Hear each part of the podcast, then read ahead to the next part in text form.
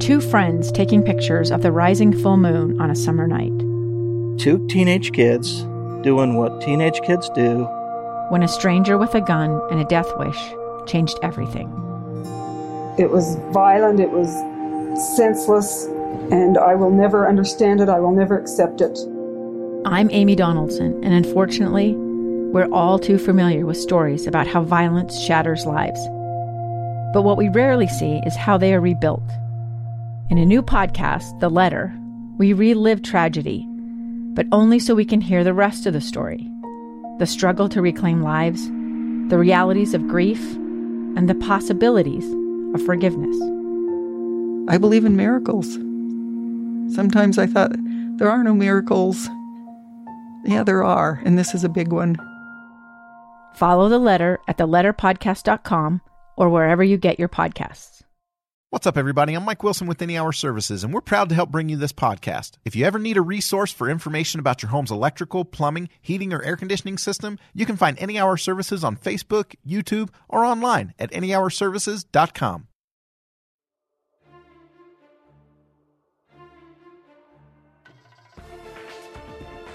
Hosts of Eden. Written and performed by Jay McFarland.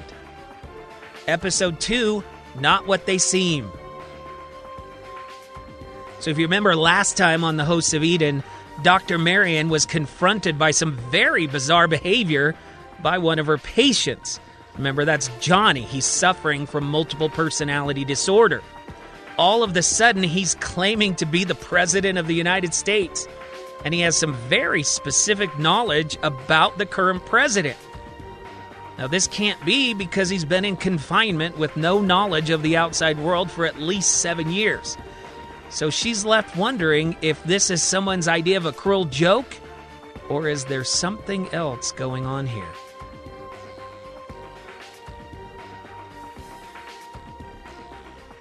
So later that day, as Marian is trying to process everything that had happened, she meets with her best friend Jordan at their typical coffee shop location. And as usual, her friend Jordan is probing Marian about her relationship status. Marian's always trying to change the subject when this comes up. And she says sarcastically, You know, I'm really starting to think that a life in a convent would be an upgrade to this life. They both laugh together, and then Jordan tries to encourage her friend Marian. You know, have you ever considered that you put way too much pressure on yourself? You know, you're always looking for Mr. Right instead of just Mr. Mostly Okay. Marian responds sarcastically. You know, right now, I think I would go for Mr. Mostly Alive. They both laugh again. Hey, whatever happened to Marcus? Jordan asked. He seemed mostly alive. Oh, he was mostly alive, all right, Marian responds, but he was also only mostly faithful. Oh, Jordan says, and they too laugh again. Hey, remember to keep your promise, Jordan says. What promise? Marian asks. Jordan reminds her, you know, the one you're going to set up an online dating profile, try online dating for a change. Oh, that promise, Marian says. I did it last night. I actually set up my profile and everything. Jordan knows her friend Marian way too well. Yeah, but did you actually turn on your profile? You know, so other people could see it? Marian knows she's caught, and she says, I would, but I don't have any good pictures. Now you're just making excuses, Jordan says. Well, it was an excuse, but Marian truly did not like any pictures of herself. And now she always seems to be in a lab coat with her hair in a bun. It almost seems as though it's her self defense mechanism against the opposite sex. But now Jordan has her uncomfortable, so she seeks to change the subject in her normal way. Hey, Marian says, did I tell you that I almost got killed by a patient today?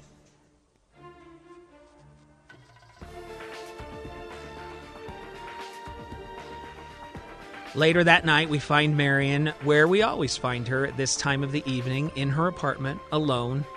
Sitting on her couch, she's sipping on a glass of wine. She's going back and forth in her mind between her notebook and her dating profile. In the background, the television is always on, just to fill the silent void in her apartment. She never really pays much attention to the news. But again, she's going back and forth between her dating profile and this research website on multiple personality disorder. She's reading about the emergence of new, much more aggressive personalities like the one she met in Johnny earlier that day. And as she reads, she notices in the background that the State of the Union address with the real President Ronald J. Fillmore is playing. She looks up and studies the president for a moment, and then she chuckles to herself. yeah, Johnny, my patient, the President of the United States. Well, at least it makes my job interesting. And then she goes back to the research website. The president continues to give his address. She can hear the applause in the background, but again, not paying too much attention to what he's saying. And then she hears the words come out of President Fillmore's mouth. The true cost of freedom is that there will be those who abuse that freedom. And in order to protect the freedom, we must punish the abuser, not limit the freedom. Followed by a huge applause. Marian looks up at the TV, and of course, she is very confused. Certainly, she did not hear what she thinks she just heard. She grabs the remote and rewinds the State of the Union address and plays back the words as she reads from the file folder and the words that she had written down earlier that day from her patient Johnny. The true cost of freedom is that there will be those who abuse that freedom. And in order to protect the freedom, we must punish the abuser, not limit the freedom. Marian's mouth drops almost to the floor. She cannot believe what she's hearing.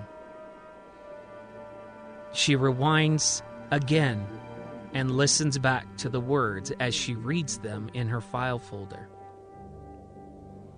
Over and over again, each time the words matching perfectly with what she had written down earlier that day. She is confused and surprised. How could this be? She asks herself. It's one thing to think that one of her staff members was playing a joke on her, but how could they possibly know what was going to be in the president's speech? Then she thinks to herself, this must be a common phrase. I'm sure the president stole it or borrowed it from somebody. I'll just go online and I'll find the source of the information, and then that will explain everything. So she grabs her laptop and she types in that phrase about the cost of freedom. But she can't find it anywhere. Except in brand new reports about the president's speech that day.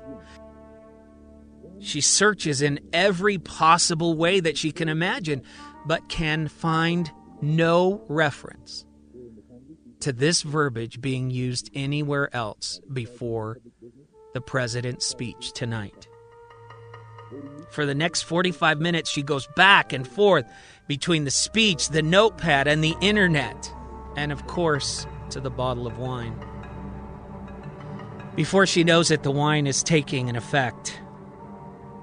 Her thoughts are racing all over the place. There has to be some logical explanation for this. Eventually, she passes out on the couch, having come to no new conclusions.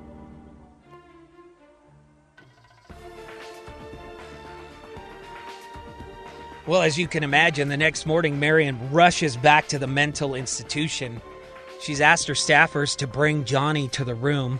She's interrogated everybody that she can think of to figure out who is playing this trick on her. Nobody seems to have any idea what she's talking about. So there she is, sitting on one side of the table. Johnny is on the other. And now this time, she's pounding on the table. And she demands, You have to tell me how you knew about the president's speech. Who told you what he was going to say? I have to know the truth. Who is the president? Oh no. Marian realizes that she's not talking to Johnny or to the personality that claims to be the President of the United States. She's talking to the little girl Shelby. She pounds on the table again. Shelby, I need to talk with the president. Go get the president. Let me talk to Ronald. Who's Ronald? She says. Can we have a tea party? Shelby, please, please let me talk to Ronald J. Fillmore, Marian screams. Hey, want to play hide and seek? Shelby responds. Oh, Marian realizes that she's not going to get anywhere while Johnny is in the personality of little Shelby. And there's nothing she can do to get them to change. In fact, she's never been able to get Johnny to willingly change from one personality to the other. She calls in her staffers, asks them to take Johnny back to his quarters, and instructs them to call her the minute that he is anybody else but Shelby. She leaves angrily and heads home to do more research on how her patient could possibly know what was going to be said in the State of the Union address. Four of the longest days ever pass until Marian gets that phone call. She's been notified that Johnny is no longer little Shelby. She rushes back to the research facility again has her staff bring Johnny into the room. There he is sitting across the table from her. She has her file folder out. And this time she wants answers. And again, pounding on the table, Are you President Fillmore? She asks. So you believe me now, he says. What changed your mind? Hold on, she says. I didn't say that I believe you. I just have to know how you knew. How I knew what, he says. How you knew what the president was going to say in his speech. Who told you that? Wait, what are you talking about? Johnny says. What do you mean, who told me? Did you hear those words somewhere else? Of course I heard them somewhere else, Marian said. The actual president used them in his speech last night. Johnny is very confused now. What are you talking about? He says. I haven't given the speech yet. I've been trapped in this place. You mean there's someone else out there claiming to be the president? Giving my speech? Marian can't believe what she's hearing. Of course there is. Because you are not the president. He is. He's out there. You're in here. In an attempt to make her point, she gets out her mobile phone, types in Ronald J. Fillmore in the search engine, and holds up a picture of the president. See? This is the president of the United States. You look nothing like him. Again, he's out there in the White House. You are in here. He is the president. You are my patient, Johnny. Now, please tell me how you knew that the president was going to say those things about freedom. Johnny changes his tone. He sits back in his chair, trying to process everything that he's heard and he starts to speak. Listen to me, doctor. I I understand. that this is hard to believe. I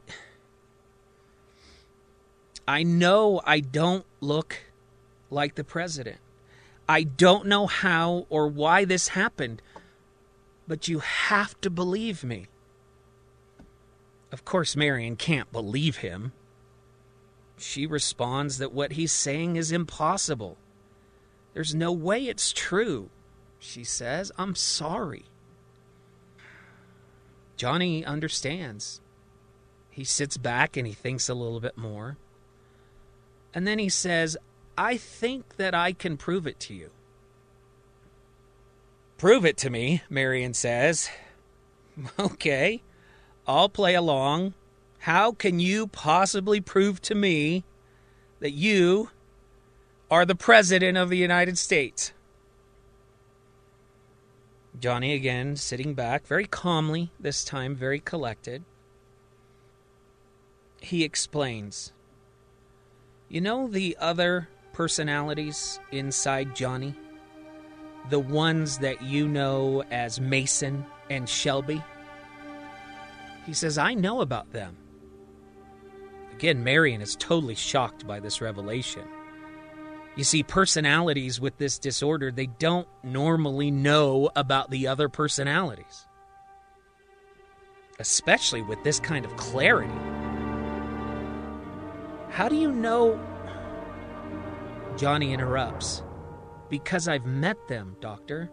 I've spoken to each of them.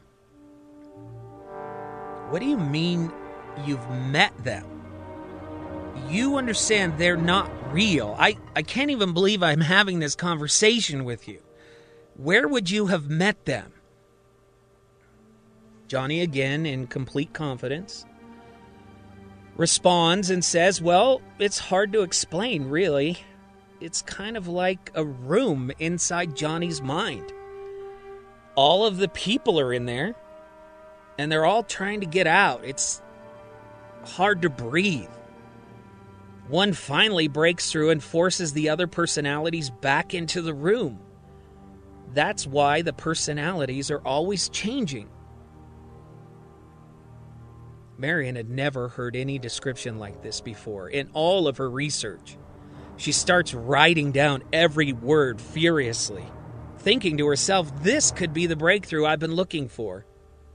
Johnny senses that she's still treating him like a patient, and he is frustrated, obviously. And in frustration, he reaches out and he grabs her hand and holds her pen. Doctor, listen to me, he says. These are not just personalities in Johnny's sick mind. They are real people, just like me. They used to be somewhere else. But somehow, we're all trapped now in this body. Of course, Marian's not going to believe him. I'm sorry, she says. That is just not possible. Again, Johnny, with great confidence, responds, I can prove it to you. Really? I can prove to you that they're real. Look, just humor me. Write down this information and then go check it out for yourself. At this point, Marian's going to write down anything he says because she's so intrigued by this new development. Johnny goes on to explain. You already know who Johnny is, well, because he's your patient and this is his body. Now, Mason, on the other hand, let me tell you a little bit about him. His real name is Mason Johnson. He was a sergeant in the Marine Corps. He served two tours of duty in Iraq, Dr. Shelby. He says he had a fiance named Melissa. And he was about to return home to marry her. And then one day he just woke up here. Marian is writing down every last word. Johnny goes on to explain that Shelby is also a real person. She says she's four years old. She doesn't know her last name. But she says her mother's name was Katie. All she can remember is that she disobeyed her mom, walked down to the river.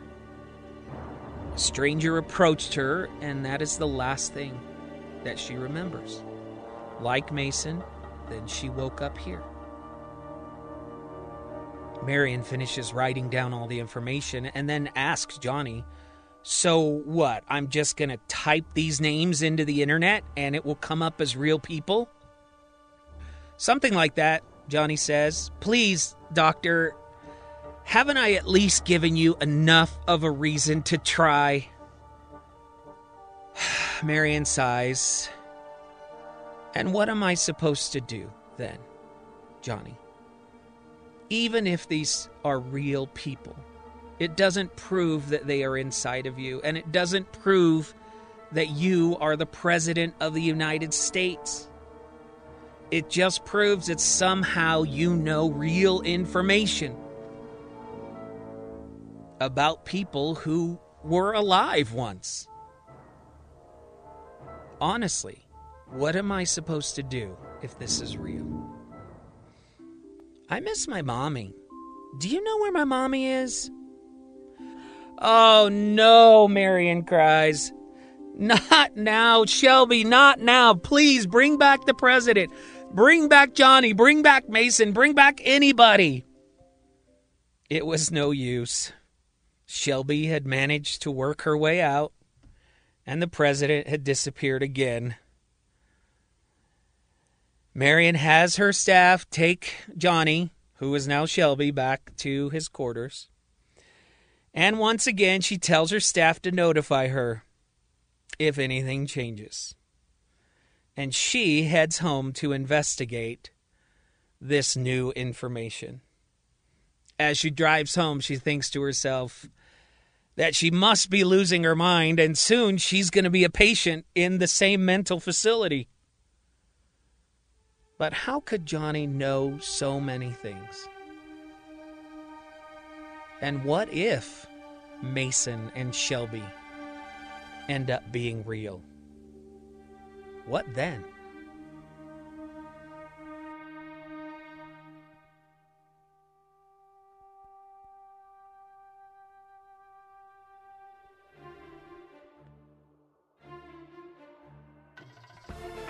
Well, next time on The Host of Eden, Dr. Marian will have to face the most important decision of her life. If what she's being told is true, then nothing that she has believed in the past to be reality is actually reality. All of her study and research will be completely out the window. This is either a major medical breakthrough or something impossible is happening right before her eyes.